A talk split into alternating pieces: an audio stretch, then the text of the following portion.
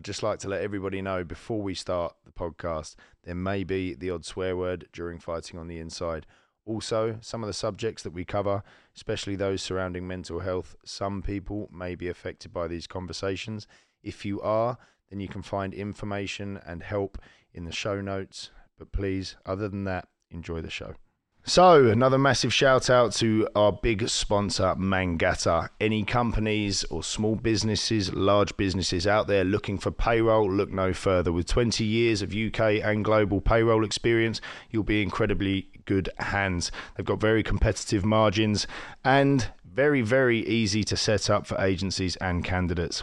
And once a candidate has been referred, they will be contacted within 30 minutes. You really can't ask for much more. So, you know what to do. Go down to the description, click on their website to check them out. It's mangatapayuk.com. And thank you so much to Mangata for sponsoring this podcast.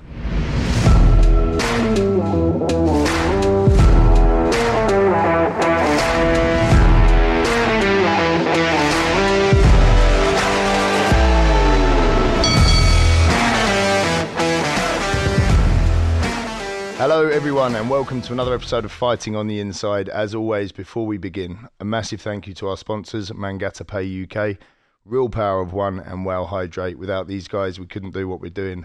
And as you all know, this podcast is non profit, and all the proceeds go to anti knife crime charity Gloves Up, Knives Down, aiding them in stopping knife crime at the source in the UK and London, especially.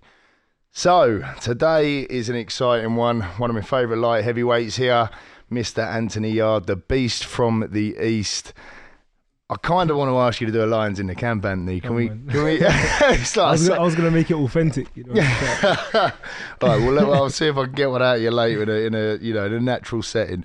Um, how you doing, mate? I'm fantastic, man. How are you? Yeah, very good, mate. Very good. Listen, I have to talk about this straight away as a fan. You just came off the back of an incredible, incredible fight against. I mean, well, another beast in, in the ring, um, Mr. Beterbiev. Yes. How are you feeling after that, mate? Can I get your thoughts on that fight? Do you know what? I feel I feel a lot better than people think I feel. Mm. Cause um, I enjoyed the fight, being in there. I enjoyed watching it back. Um, as a boxing fan, trying to take my emotion out of it. It was an amazing fight. Had I mean, eh, when you say take your emotion out of it, obviously losing is going to be difficult at, at, any time. But you were fighting one of the pound for pound best in there on on many people's sort of lips uh, for Beterbiev.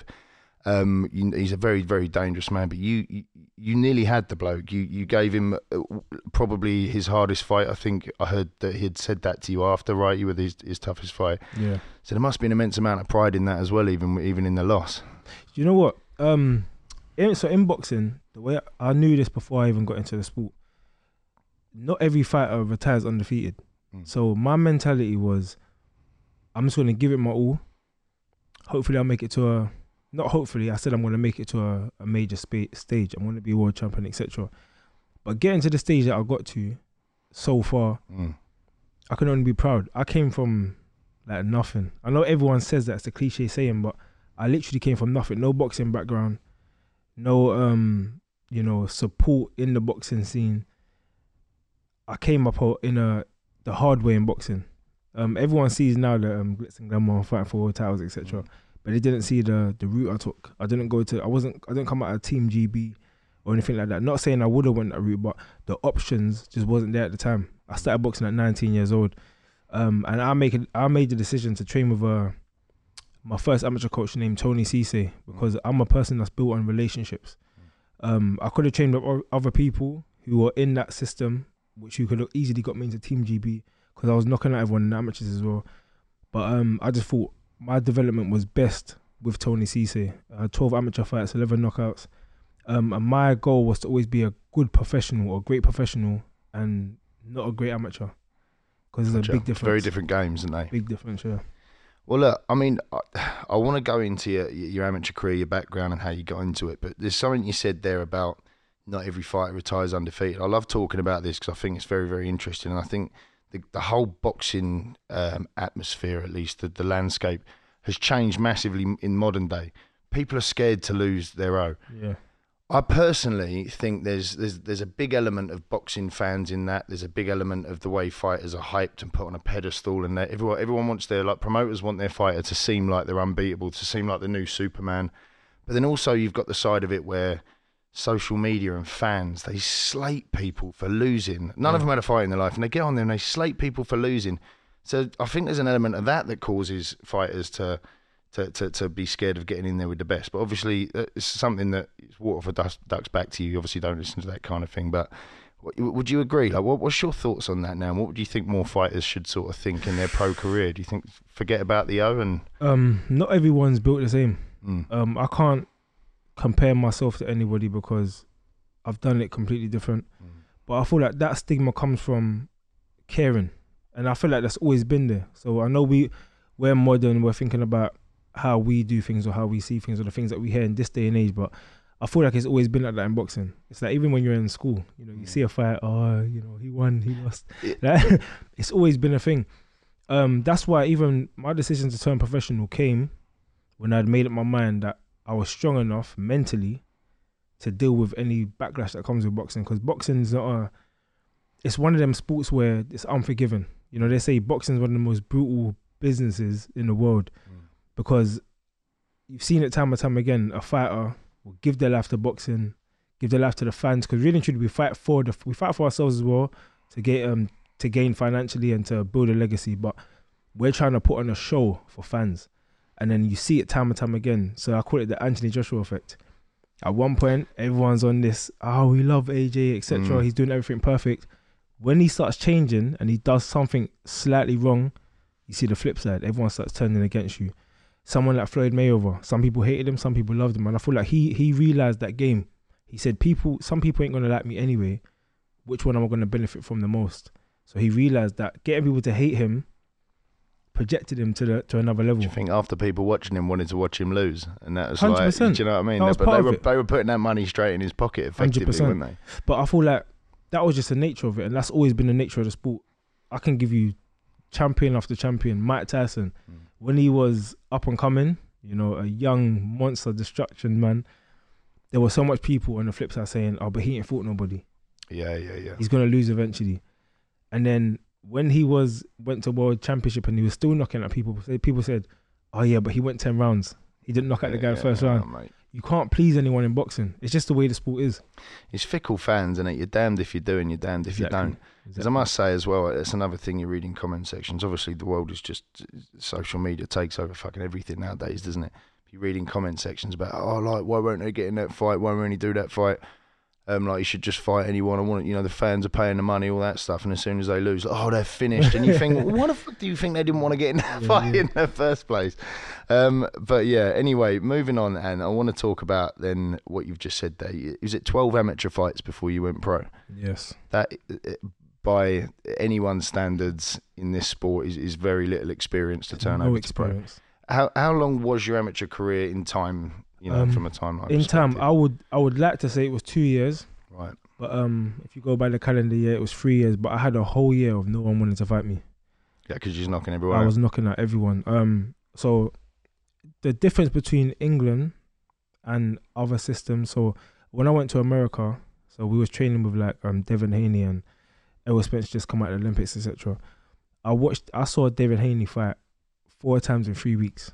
Is this in the amateurs? Yeah, when The you went amateurs. out. Gotcha. when I went out there and he was, he was still quite young. He fought four times in three weeks that I was out there. I said, hold on, I've, I've had like 10 fights at the time, 10 amateur fights in like two years.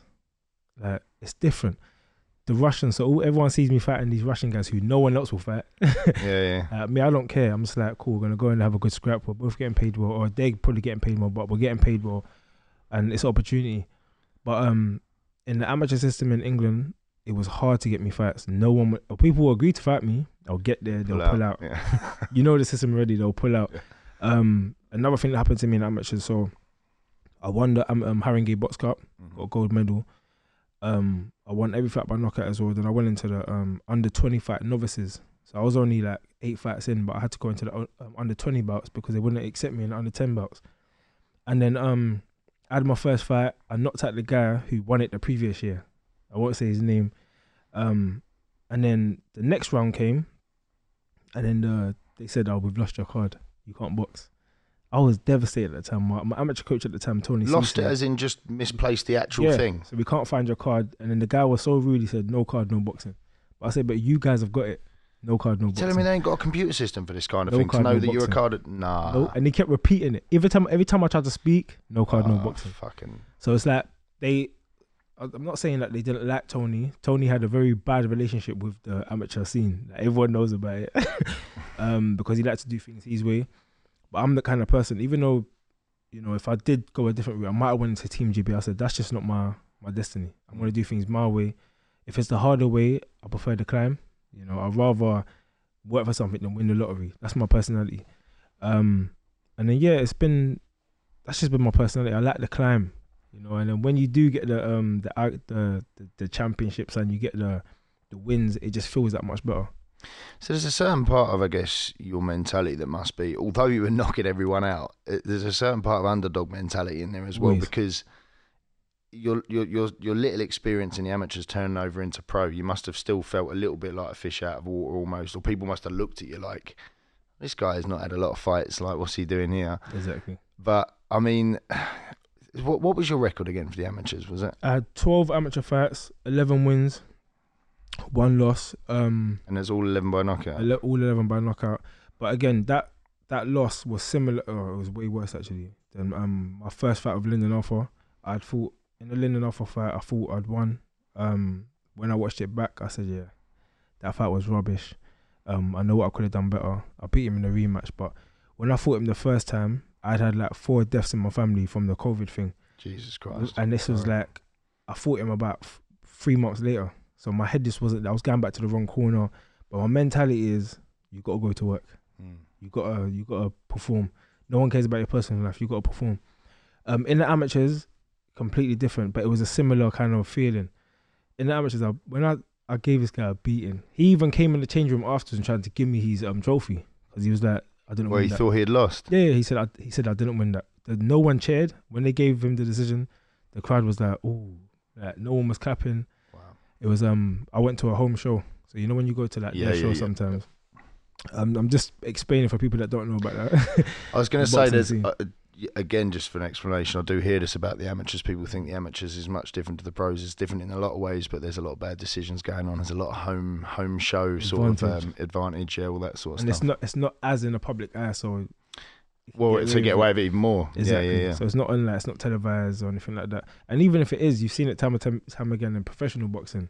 The wrong decision, everyone can see it, but sometimes it's the the home fighter, the guy that's got more to give, you know, can generate more money. Um, that's just how it is sometimes in boxing. But my mentality has always been, I'm gonna try and destroy this guy, get him out of there. So talking about mentality, um, lions in the camp.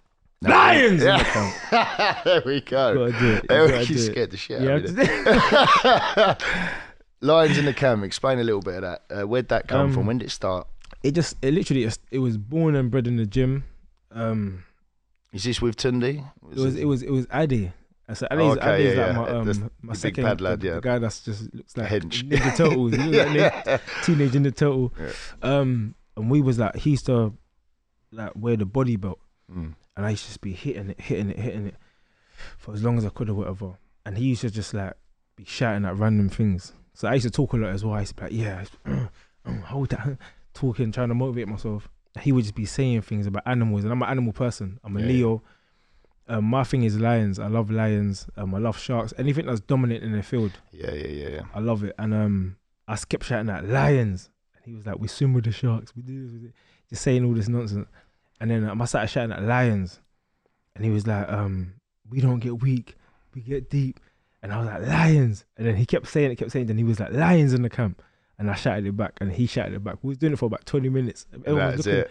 These guys are making so much noise. What's wrong with it? but as long as long as you get them the most out of that training session, yeah.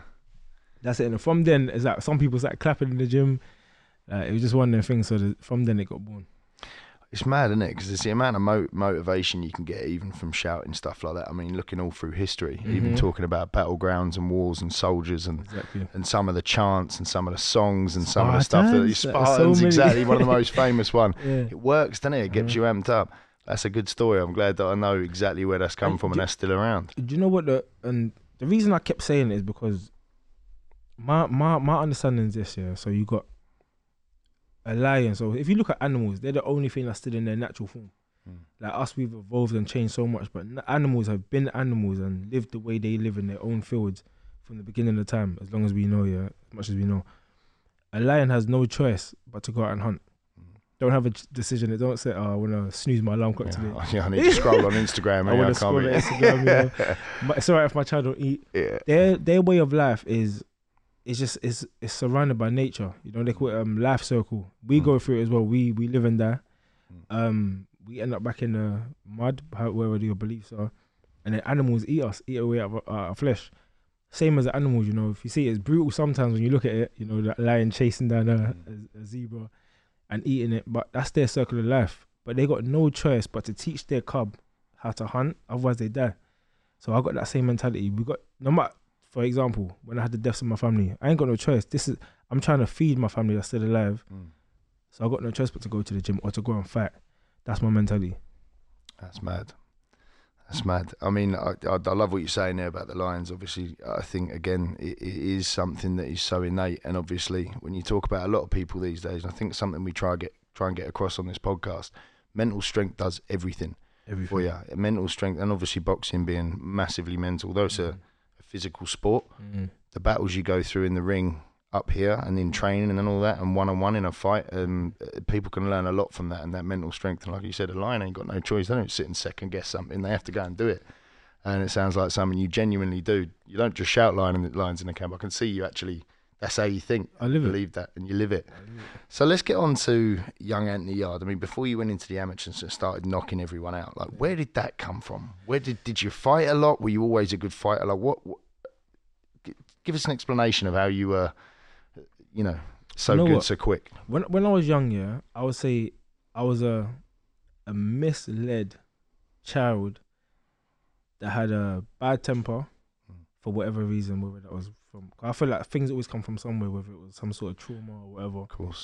So a bad tempered child that was obsessed with being able to defend himself. So again, this is a it's probably an exclusive. So when I was younger, when I was in primary school, there was there was a group of there was three boys, yeah, and I grew up with my mum. My mum's a giving person, so when you're yo- that young, you only follow what your parents do. Um, so I remember there was two boys arguing about one pound in a in a in a line in a queue. While I was was going to get um lunch. So I was like, I had like three pound in my pocket. My mum used to always make sure I had like coins or whatever if I wanted to get sweets or whatever. So I was like, I tapped one of them. I was like, excuse me, excuse me, being polite. I was like, do you want a pound? You are arguing about a pound. So you have one, you have one. Cool. Innocent little child trying to be a good person. They were like, oh yeah, thank you, thank you. The next day, the boy come up to me and said, where's my pound? so he was like, yeah, where's my pound? So I was like, oh no, you ain't asking me. Like, that's not polite or whatever. I'm a, I must be about about eight years old. I'm young. Yeah, yeah. And Primary like- school. yeah, they're the year above me. And then um it carried on. Every day the guys are coming asking me for a pound. So I said, no, this is bullying. Like, this Mm, this ain't mm. this ain't me being genuine no more. This Well, is I bullying. think they saw a sign of weakness, didn't they? So you that, get what I'm saying? yeah, yeah, yeah. So then um and then another one got involved. He come and said, Oh like, I need a pound as well. So I said no. And then at that young age I started getting scared. And I never liked that feeling of feeling fear from anyone. So then um time went on, I stopped going to school. My mum would drop me to the school and I would sneak at the back and go to my nan's house. And then um anyway, long story short, uh, my mom found out, she told my older sister, my sister was older than me. She came down to school, grabbed up one of the boys, and then it got worse. Like they started Oh, calling their cousins down to school. And I'm young, I'm, I'm about eight years old. I don't even know about this stuff yet. Mm. And then, long story short, they left the school. Secondary school came now, but that feeling of feeling fear, not being able to do nothing, and being even scared to tell anybody because it went wrong when I told my mum, or she found out, and then my sister came down, made things worse. So then I went secondary school now. Similar thing happened to one of my closest friends, and then they beat him up like badly. So I said, no, no, no. Went on YouTube. This is when YouTube was fresh on the YouTube. I started tapping in how to knock someone out. Then I come across Mike Tyson. I said, yeah, this is what I'm talking about. a short guy knocking out a big guy. So I got obsessed with watching Mike Tyson. This is at the age of like, sec- this is secondary school now. So like 14 years old, I'm obsessed with this thing of um being able to knock someone out, hit Mm. someone, and I said, cool. I saw the training he was doing, so I started doing the same kind of training, sit ups, squats, all that kind of stuff. And then anyway, long story short, I was like, Mum, like I really want to go to a boxing gym to practice it and try it, knowing that I'll probably be scared to fight Mm-hmm. because when I used to watch Mike Tyson's fights, and this was like ten years after it actually happened, and I was getting nervous. Watching the fights now, he's won. I'm watching it as like if it's fresh, if it's just happening, but I'm Mm. nervous. I was like, I don't know how he's doing this. I could never do this. Then I saw the documentary, so he had he had no confidence, so I related to it. And then going through secondary school, I grew up in East London, um, Stratford and Forest Gate. There was a lot going on. People getting robbed with knives all the time, a lot of gang violence, etc. And then my cousins were doing like madness as well, in and out of prison. So I just had I, I grew this mentality that no one's doing that to me, Mm. and it's like a it's like a hard headed thing that you build. Nobody's ever doing that to me. Are you mad or something? Like, there's nobody that's gonna go in my pocket and take something from me. I'd rather get shot. Like, there's been times where I've been held at gunpoint, Mm. and I'm staying there saying, "No, you shoot me." It's not. It's not happening. I'm not living the rest of my life knowing that someone done that to me. It's not happening. Um, time went on. Time went on. Time went on. Then when I actually got into boxing, so I went to my mum. Eventually took me to some place, I'm in Leyton, and um, they started t- telling me about all the discipline. Then I'm relaying that back to the customer with Mike Tyson Yeah, yeah. discipline, um, controlling your temper, etc. And then time went on. Went through the stages of playing football, soccer for the American people. Um, I was good at other sports, boxing. I was good at athletics. You know, I ran for an academy with Tessa Sanderson. And then it got to that point where I was going around in circles, but I wasn't really making it anything. But I always said I was going to be a millionaire. I was going to do all these great things. And then when I got to like 19, I said, no, I'm to go to a boxing gym and give it 100%. Yeah. Because that's after I'm going to be relying on myself and how much work I put in. And then I never look back. Now I'm, you know, Anthony Yardley from the East. Yeah. so I guess uh, what's happened then that, that that experience in school. Obviously, that's the first time you've ever felt like a victim, Yes. something like that, which is yes. Helplessness of some sort, fear, Mm-hmm. all of that stuff. Um, and you took it upon yourself to make sure that you were never fearful of anything, and 100 and that's. Do you think that's what made you like when you first started boxing, going in the gym with that mentality? Because you were there for a reason. You were there for self defense. You were there to train yourself and not Yeah. be scared and not be not be bullied or not ever everyone step on you like that. Do you think that helped you? Do you think that's like that? Do you think that made you a good fighter straight away? Like how how how were you when you first laced up the gloves? When, when did the compliments start flying in? So, what's a funny story is that when I was watching all these Mike Tyson clips, and I'm a person that sees something, I can mimic it. Yeah, yeah. Like, Naturally gifted, just physically. that- yeah, yeah. That aspect. So, um, I was already in my house doing the press ups, the pull ups, the dips. I had them. I don't know if anyone ever had them. You know, there was blue, five kg, little plastic. The rubber dumbbells. one, the rubber f- that yeah, yeah. plasticky. Yeah. I used to be there. They were heavy for me at the time when I was doing them. I wanted to be big. Um, but then when I first went to a boxing gym, Finbus like reported back to my mum. He said, "This guy's never boxed before." And maybe I'm thinking to myself, it's because I've been watching. So it's like a little cheat code. There's probably an element of it though, isn't it? If you pick things up, you, 100%. you've obviously yeah, you've taken So I'm just board. like literally trying to copy Mike Tyson, the head movement, etc. But he's saying to my mum, he's like, no, no, no. You can do, you can watch all that stuff, but this guy is, he can hit. Like he's only 14 and he's, and I'm, he's hurting my arms. Um, my mum was like, oh yeah, that's that's fantastic. Yeah, don't try and get him in. He's not boxing. he will never, he will never be a boxer. I won't allow it. And then the next couple of times I went there, um, he he he disobeyed my mum, my mum's um orders, and he put me to spar. My mum said I don't want him in the ring fighting nobody, getting brain damage and all kind of things. Mm, yeah, yeah.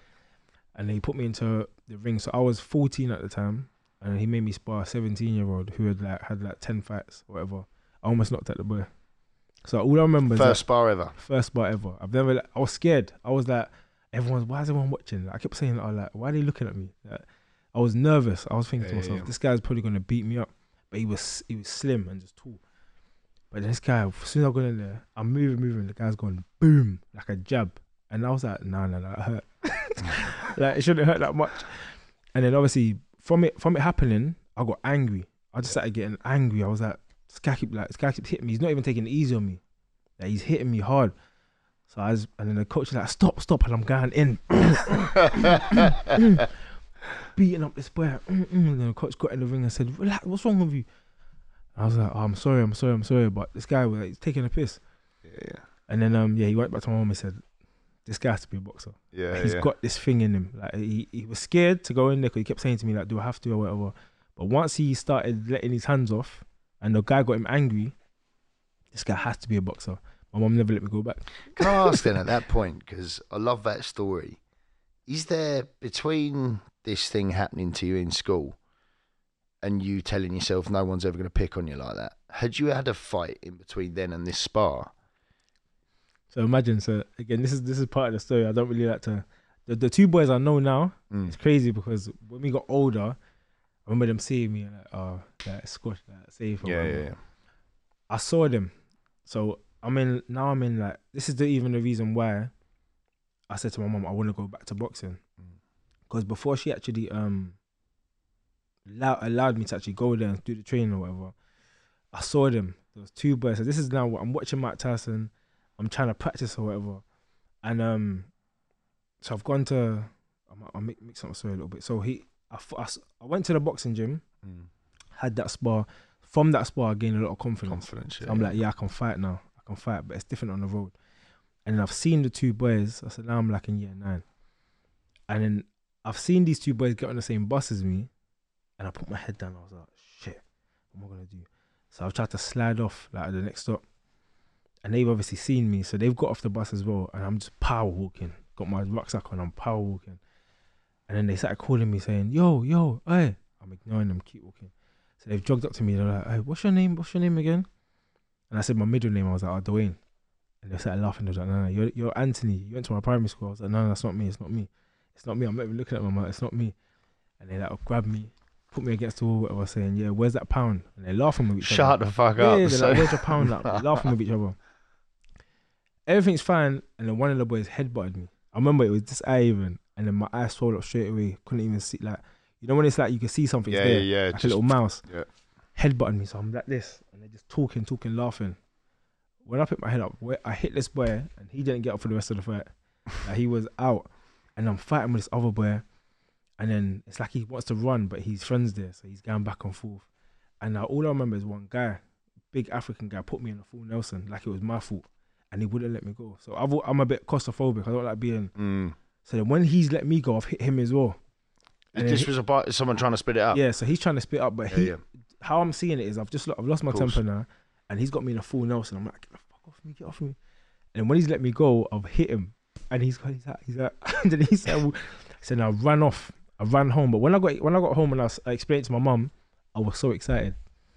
I was excited. I was like, Mum, remember them two boys? And I was, I'm my face is all red. I've got a map. I was like, what happened to your eye? I was like, no, it's cool. Why are you happy? I, I'm just like, I'm buzzing the fact that yeah. two I've basically beat up two boys by myself. Two boys that used to bully me.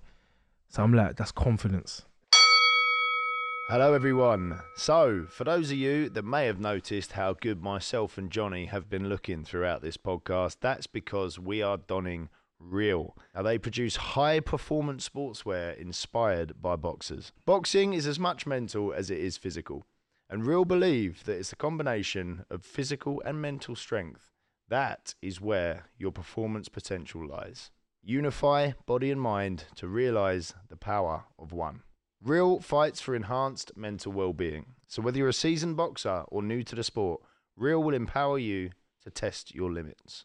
You can find them on Facebook and Instagram at Real Power of One, and you can find their store and their newsletter over on realpowerofone.com. And take it from me, this genuinely is some of the most comfortable and high quality sportswear that I have ever worn. So it's realpowerofone.com for sportswear inspired by boxers.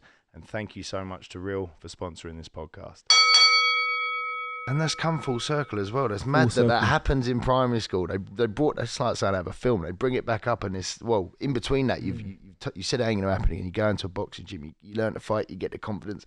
They bring up the quid, and then you had the fight, and then you defend yourself. It's like that whole thing, some storyline out of a TV show or something. It's, it's mad. And imagine from that, even from that story. So my mum's analyzing all this, and where I grew up in Stratford, people were getting stabbed like every other day, Mm. like on my estate. So then um, there was a boy that my mum was very close to. He used to always come to my house and talk to my mum about his problems and his his dad and his mum and that. And he got stabbed, like not far from my house, like right next to the bridge.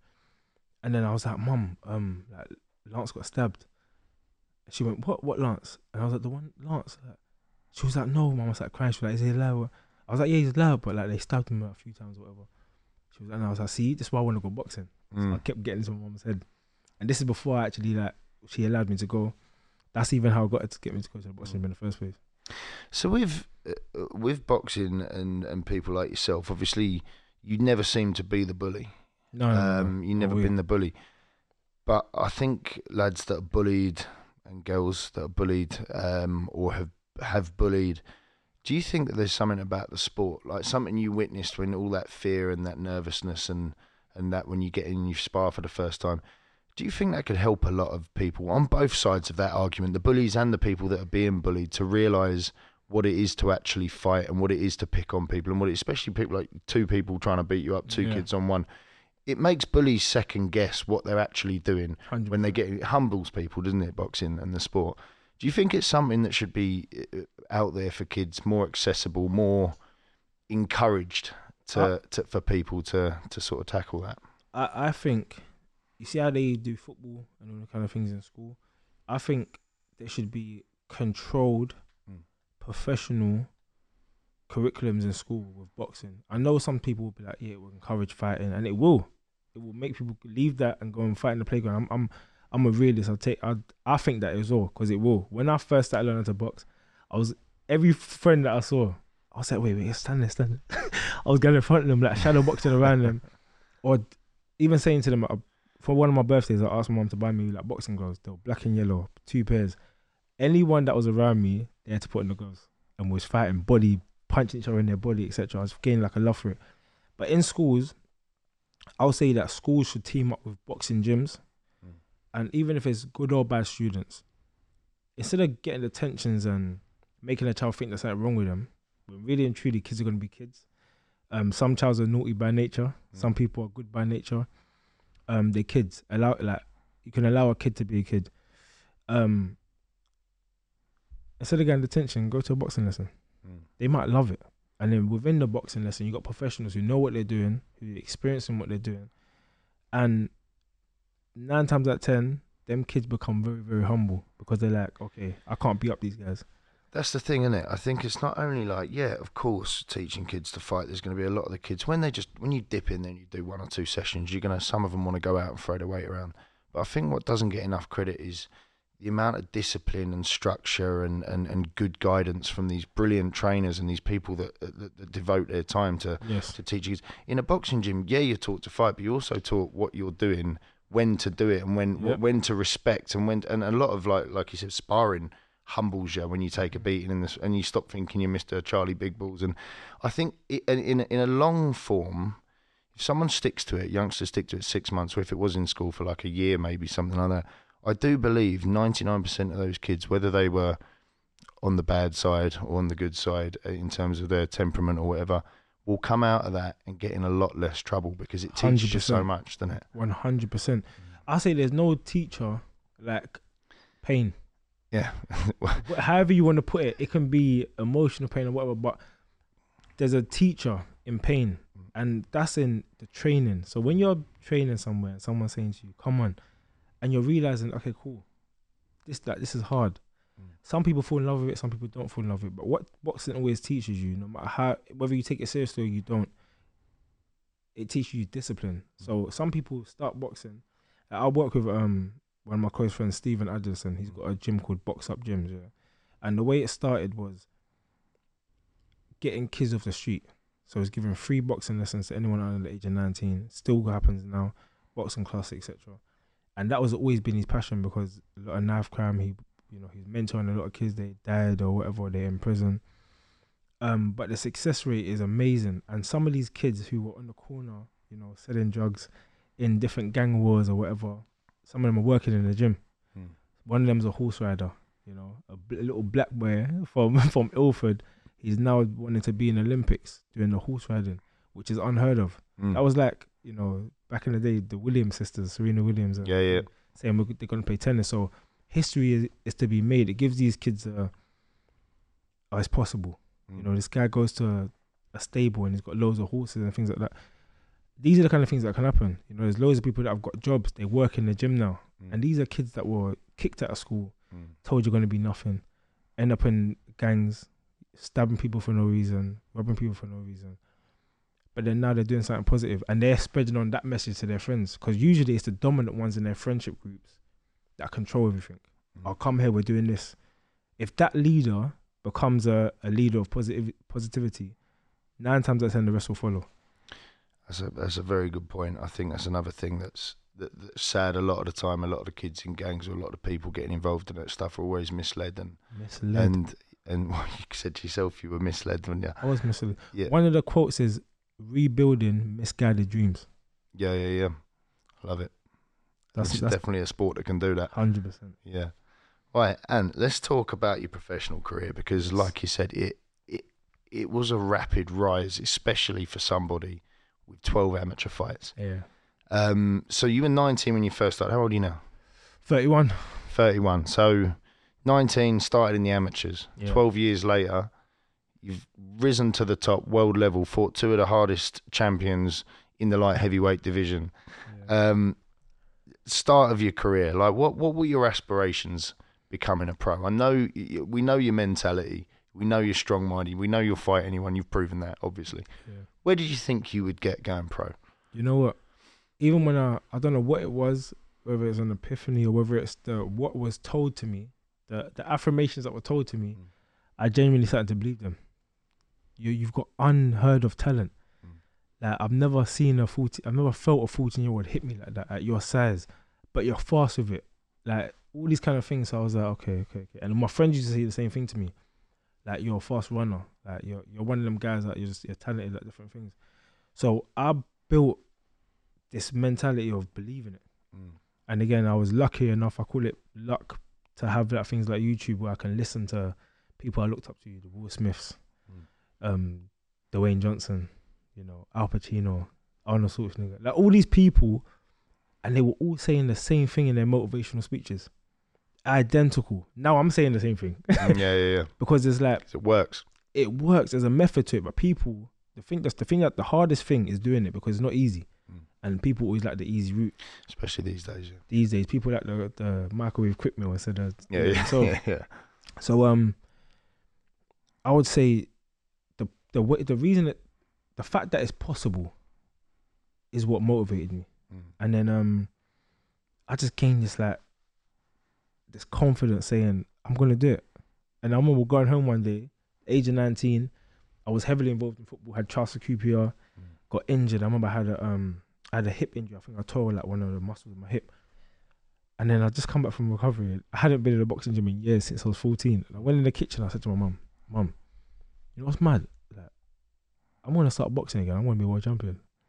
My mum was like, Oh, she rolled in the ash. She was cooking. She was like, Oh, here we go. I was like, No, mum, serious. Like, this was to happen. I remember going, Are you going and you're doing? I said, Yeah, you can't talk. I'm a grown man now. I'm 19. Like, you know I'm saying? Less than a year, I'm to be 20. No, no longer a teenager. And we was laughing about it. Then I started going boxing. My mum realized I was never in the house. I was always in the boxing gym. And then I was like, don't worry. I'm gonna- I'm be a millionaire. That was my thing. From when I was in school, I said to my mum, I went to my mum, I said, Mum, I'm not going to go college. And she was like, why not? Like, that's part of the thing. I said, no, no. Everyone in my school is going college. But I said, no, no, no. It don't, it don't make sense to me. This this was this was a boy that was like, what, 15? Yeah, yeah. She's like, what do you know? She was like, "What are you talking about?" I was explaining to her, "I'm not gonna go college because again, YouTube. Mm. I'm listening to all these people's success stories, and I haven't heard college once. That's All just the biggest ones, though. That's common, though, isn't it? Do you get what I'm saying? This Yeah, is just my. I'm not saying never don't go college. Yeah, yeah. It's not what we're saying, kids. I'm not saying that. I'm not saying don't go uni. But for me and what I wanted, I made it. I was just a person that made a decision. I said, like, our lives are based on choices. You know, I got tattoos of it. In life, we go through different struggles. How we deal with them makes us who we are. You know, how we respond to our traumas makes us who we are, etc. And I said, okay, why not? And I think this is why I always like, I give so much praise to my mum. I've mentioned my mum in this thing about 20, 25 times because she allowed me, whether it was whether it was a mistake, or whether it was going to be good for me, she allowed me to go through it because you're going to learn for yourself. My mum's favorite saying was, "You're going to learn." Yeah. One way or another, you're going to learn. Whether it's good or bad, you're going to learn. And um, yeah, I didn't go to college. I started working. Not saying not when I said that to her, I didn't say I was gonna. I said, all I said I was gonna be a millionaire. I didn't say I was gonna be a boxer at this time. Not how, yeah. I was like 15. I said, I'm gonna work, cause okay. So and I said to my mom, I, said, so when I go college, what are they gonna say to me? Have you got experience? Cause I'm on YouTube listening to people do interviews. I'm I'm I'm on them. I'm because my computer's underneath my stairs. I'm underneath my stairs researching. I'm like, okay, how do how to become a millionaire? That's when I come across these motivational speeches, and then I found someone like Floyd Mayweather who was talking all this shit. Mike Tyson talk. I'm Muhammad Ali talking all this shit, and then I said, yeah, you gotta give it, you like give it your all. You can't be in different pots. Yeah, And there was a saying, don't put all your eggs in one basket. I was like, that's wrong. You put all your eggs in one basket. yeah, yeah. Do you get what I'm saying? Yeah, hundred percent. I think again, touching on the college thing, I think what you've realised, obviously, college weren't for you back then. Obviously, you know, Yes. a lot of people can make that decision or not, but the mentality is what's important. Doesn't Mm-hmm. matter where you focus that mentality. You focus that mentality through college, you'll fucking you, you'll fly. You'll fly, yeah. You focus that mentality, you can do anything you want, college or not. You, do you know what I mean? It seems like you learnt that from your role models, from your experiences, and it's built sort of who you are now. I can understand now why you fight the way you do, and why you've been moved so quick, Yeah. You obviously you got an iron mindset, yeah. and and I can also understand why you're taking fights like Beterbiev when no one else fucking wants to, um, and Kovalev so early on. Yeah. Um, I have to tell this story. I know I told you this story. I had um, I'd, I'd won a little bit of money on um, on some roulette, and I was with my good friend Lewis, who was my boxing trainer at the time. And I ended up putting some of the winnings because I couldn't wait to go and watch that Kovalev fight. Put 500 quid on round eight, and I think 500 quid on round nine. Never bet that much money before. I was a little bit drunk, and I thought, oh, sod it. And you were knocking Kovalev around the ring in round yeah, eight, yeah, and I thought it was happening. That was for you to knock him out. And I Ev- to, everyone did. Oh my god, Even mate! I I, was jumping around that thing. I was like, it was unbelievable. But yeah, it, anyway, that was a segue. I had to tell you that 'cause it, it, it cracks me up. Um, but yeah, you taking those fights now makes a hell of a lot of sense. And and again, fighting people like Beterbiev, Kovalev, and, and, and putting them through their paces after such little experience. And, Yeah. and, and you're 31, like your career's still young. Yeah. Um, on that note, mate, what what's next for you? What, what what's the plan? What's those? next? Um, I'm still the same AY. Yeah, yeah. Still the same. Um, I feel like I'm better every time I've like come off of a come off a situation mentally. It just makes me like, okay, that wasn't so bad Mm.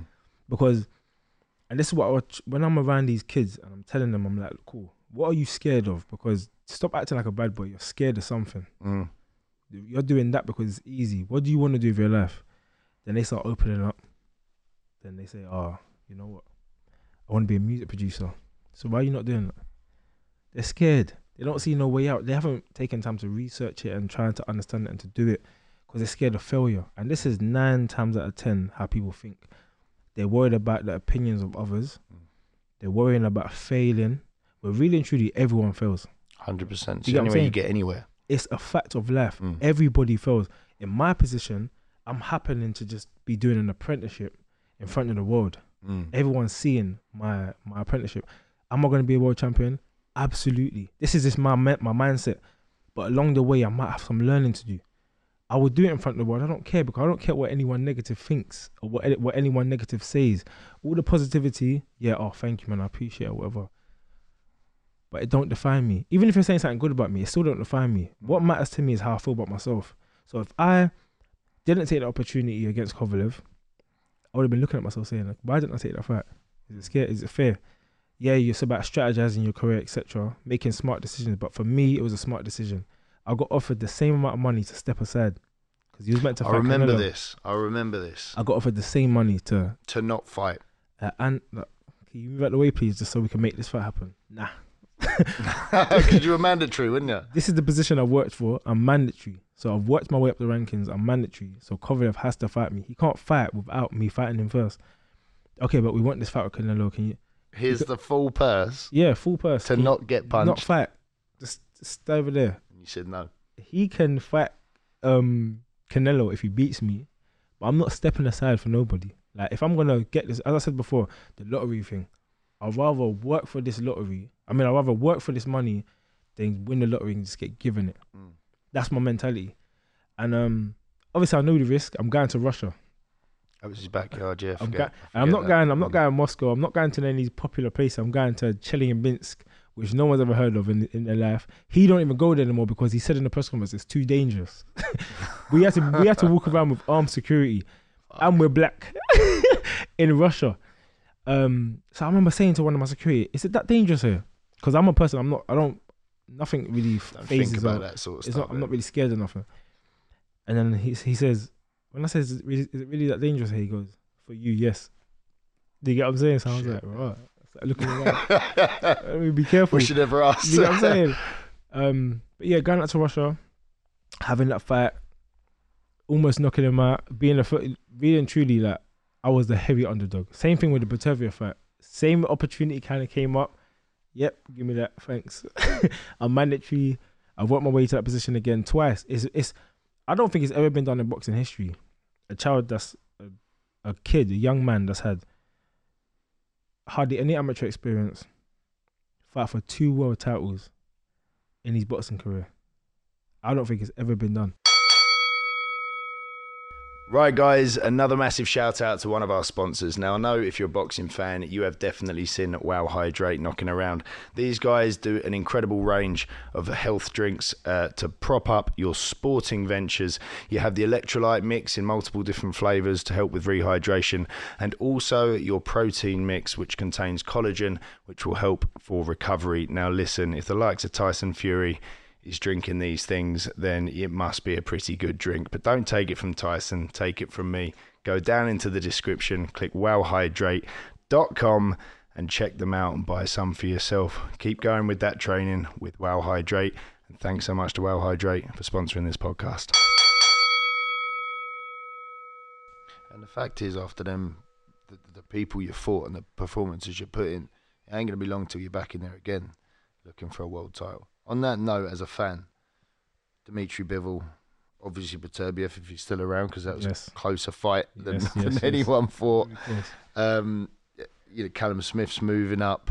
Josh Buatsi, obviously uh, domestically. Who out there gives you, in your opinion, the second toughest fight? Because obviously, or maybe your toughest, maybe even tougher than Beterbiev. Who, who out there is the the the boogeyman? Myself. Yourself, uh, besides yourself, I I've can't let you sidestep. It's me. You don't care, No, do? I've, I've said this from earlier. Um, it's not being cocky or arrogant. I just, Yeah, I've yeah. always said this. When I said this, people said I'm crazy. When I said oh, I'll beat, I'll, I think I'll beat Kovalev.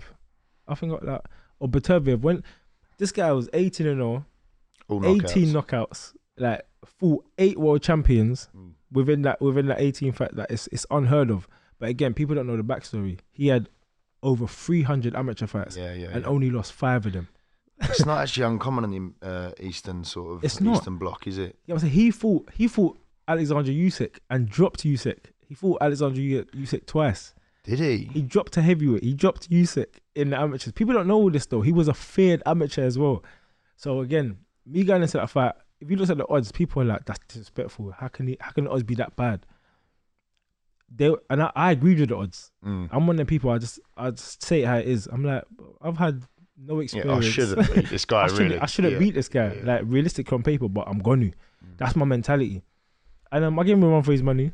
Gave it a good fight. It was a, a fantastic fight. I was ahead on two of the scorecards Mm. at the time before he, he caught me with a good shot. Um, I wobbled him a couple of times. It was Yeah, a yeah, yeah. good little tell. If you ain't watched, I'll say even though I didn't win the fight, Go, didn't go my way. go Go, watch it. and watch that fight. That fight was was one of the things. If you like watching boxing or watching fights or whatever, go and give that one a watch. But it's just my mentality, man. Mm. I'm I'm gonna get there eventually. But going back to your question, who's the hardest one? For you, for, For you. me, I'll just be honest with you. You have to go. I don't, uh, I'm not a. I'm not a liar. I don't lie to nobody. Bivol Mm. right now, if you do, if you take um Beterbiev out of it, yeah, I almost beat him, but I didn't beat him. Again, it's always about shoulda, woulda, coulda. Mm, yeah, yeah. I'm, I'm one of them people. I'm just I'm just real with it. Um, Bivol, again, record wise, yeah, he went in with Canelo. Canelo's a lot smaller than him, but Canelo's got that mad record. And Canelo, I mean, yeah, Canelo is one of the pound for pound. yeah, yeah. yeah. Like the next fight with He's Triple Canelo. G, he's Canelo. He- When he fought Triple G for the third time, it wasn't even close no more. So it shows he's he's only elevated in terms of his skill. Um, so right now, I probably have to be Bivol. Bivol's got a different style as well, and he's much more of a boxer. Although he's powerful, yeah, he's got that. Yeah, proper, like, he's got like- like he's powerful. He's in and out. He's got quick feet. He's he's you know not as powerful as Beterbiev, but he's got pop in his shots. He's clearly a 100%. powerful champ. So it'll be a different fight when he Beterbiev was in front of you. I tell you, it's Or- there for me to fight. Yeah, Bivol's I'm will be a bit more of a boxing match, isn't it? He moves about a lot, but um, the reason I will say even Bivol, even not even stylistically, it's just what he's done. Mm. I'm a person that always give credit to achievements. You can't knock someone that's achieved so much. You know, people sometimes people talk about Adrian Broner now, Mm. like he's not a free division world champion. You know, they only see like the end result, and that's why I say. You said it earlier. Boxing fans are very fickle. Oh the But on top one minute, when when he was popping, everyone was like, "Yeah, AB, about billions, Yeah, yeah, um, yeah. the can man, uh, anybody can get it." And he takes a couple of losses because people don't know what he's got in personal life. Exactly. It makes a massive difference. And then now all of a sudden people, oh, he's washed up, man. He's rubbish. Yeah, yeah. People forget he was. A, don't disrespect Adrian Broner. He done his thing in boxing. So again, without just going into fan chat here, I have to ask you again. You said about rise and falls. Obviously, the heavyweight division massive at the minute. Anthony Joshua, we discussed um, what's happened to him and the way the boxing fans are treated. How do you look at the heavyweight scene at the minute? Who's your Who's your top dog up there? Oh, it's it's Fury. Like it's not even just my. Like it's not my opinion, but you have to go based on recent performances. You know, belts. um. Well, Usyk's got all the belts now. You spoke about Usyk, Usyk Fury. Like, what do you reckon of that fight? Do you give? Because a lot of people are not giving Usyk the chance because he's so small. and that's what it is. I'll be, I'll it'll be, honest, I'll be honest with you. Skill wise, Usyk's amazing, Mm. but he was small compared to Joshua. Mm. Joshua was small compared to Fury. Yeah. So do the math. Fury is. Have you ever seen Fury face face? Are you still in front of him? No, He's he's a monster. Yeah, His head will be near the top of that lat. yeah, Like, yeah. he's a massive guy, and no matter uh, how you want to cut it and shape it, when someone's standing in front of you in a boxing stance, and not standing with their hands up like this and shortening the distance, he's standing side on, his arms down. He's got the Floyd effect. He's moving. He's jit, being quick jittery. whipping he's shots quick, as well, isn't it? Yeah, And he's- and slaps he's moving. almost, but they hurt. heavy guy. yeah, grab, holding on to guys, roughing Yeah, up, yeah, knowing what to do. Again, he's calls himself the Gypsy King. Gypsy King means I've come from a fighting family of bare knuckled fighting. Mm. We do this. yeah. That's exactly what it means. He's telling you in his name what it means. I'm the Gypsy King. My dad was a like well known bare knuckled His old fighter man's a character as well. character because they come from fighting family. yeah, yeah. And um, just being honest with everyone, man. Right now, unless it's one of the ones where it's like, boom, heavy-handed guy, Someone catches him. someone yeah. catching him. But Wilder did, and Wilder's, the, in my opinion, the hardest hit in heavyweight ever. I think he's proven he's got to be even in Proven. history, innit? Stylistically, he yeah. might not be the best, but he's got there's something in his fists. He knocked out a guy with while he was going back and his arms were being crossed and, and he done this, and the guy was asleep with his eyes guy's got a touch of death, innit? It's madness. You know, I always think about this, where where where power comes from. But with someone like him, he's even it can't just be weight because he ain't that heavy for a heavyweight. But I remember Tony Bellew saying he shook Wilder's hand, and it was like this huge like spider going around his hand.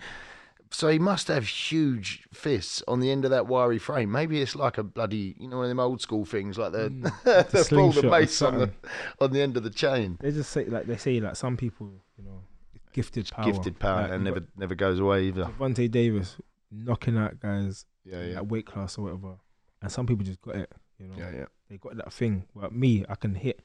Like, I've always had it from whatever.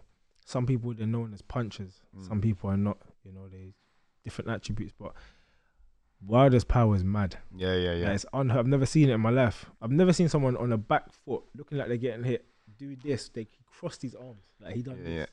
and the guy was asleep like, he's- with his eyes open. That's that's that's unheard of power. Right. Speaking of the bigger boys, then um, we know you, you, you're going to be world champion light heavyweight. I saw a, a picture. Saw a picture of you. I think messing around. Was it with Dillian Whyte? yeah, yeah, yeah, Yeah, yeah, yeah. Talking Yeah, about a little move up to heavyweight.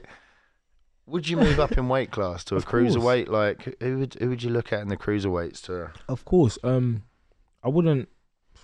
I wouldn't pinpoint anybody. don't want you to start calling out cruiserweights right No, now. it's yeah. not, it's, no, it's not even that. I've, if you look at my career, I've never done it. Yeah, even yeah. in the light heavyweight division, out. I've not called out one person in my life really. And even though boxing's an entertaining sport, I haven't called out one light heavyweight ever. And I made my way to the top, yeah, yeah. like doing that, just fighting who's put in front of me, performing well, and um, on to the next. But in terms, of, I won't call it any individual. I'm more, I'm more concerned about the belts, and that's Yeah, yeah. shown. That's shown in my mentality. Who's got the belts? Alright, cool. I don't care who he is. I'll fight him. Yeah, yeah. Do you get what I'm saying? So Gotcha. Similar thing. But yeah, I will definitely move up in weight. Nice one.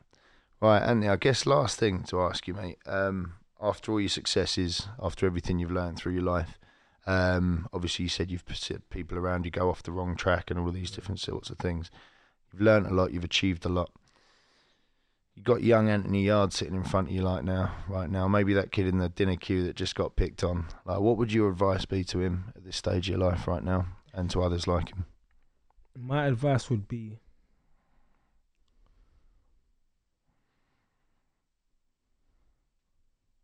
don't change a thing. That's with me being honest. Um, because the way my life's gone, it's like being in the position I'm in now. People they, they will not understand. At one point, I was in a, I, w- I say it's a dark place, but there was like no light. I didn't even understand. I didn't think it was possible. We used to see people on TV and think they were aliens, Mm. like how I grew up and where I So disconnected. It was it was impossible. That's not even a possibility. And then again, um, actually, the advice I would give is find God. Mm. Find God. However, however you do it. I'm not religious. Mm. In the slightest, I have no religion. So whatever your God is. But I know there's a creator. Some some think and someone created all this beauty around us: the sky, the sea.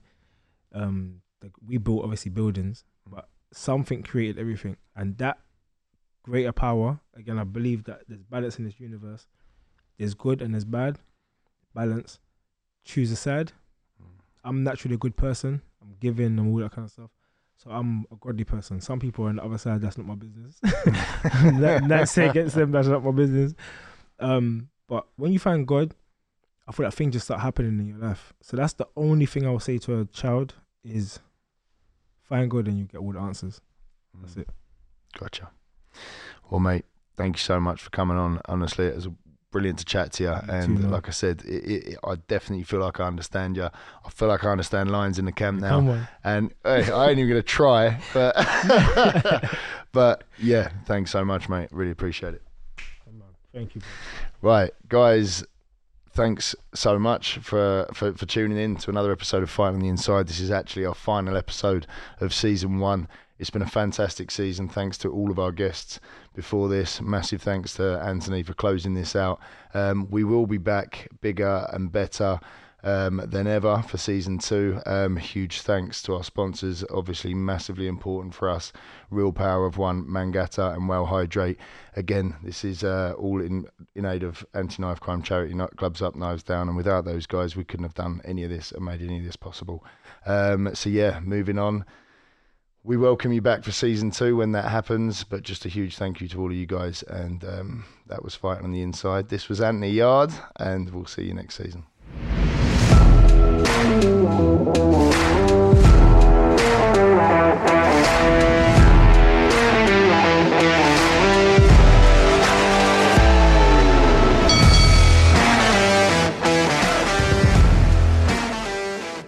This is Rocket Audio.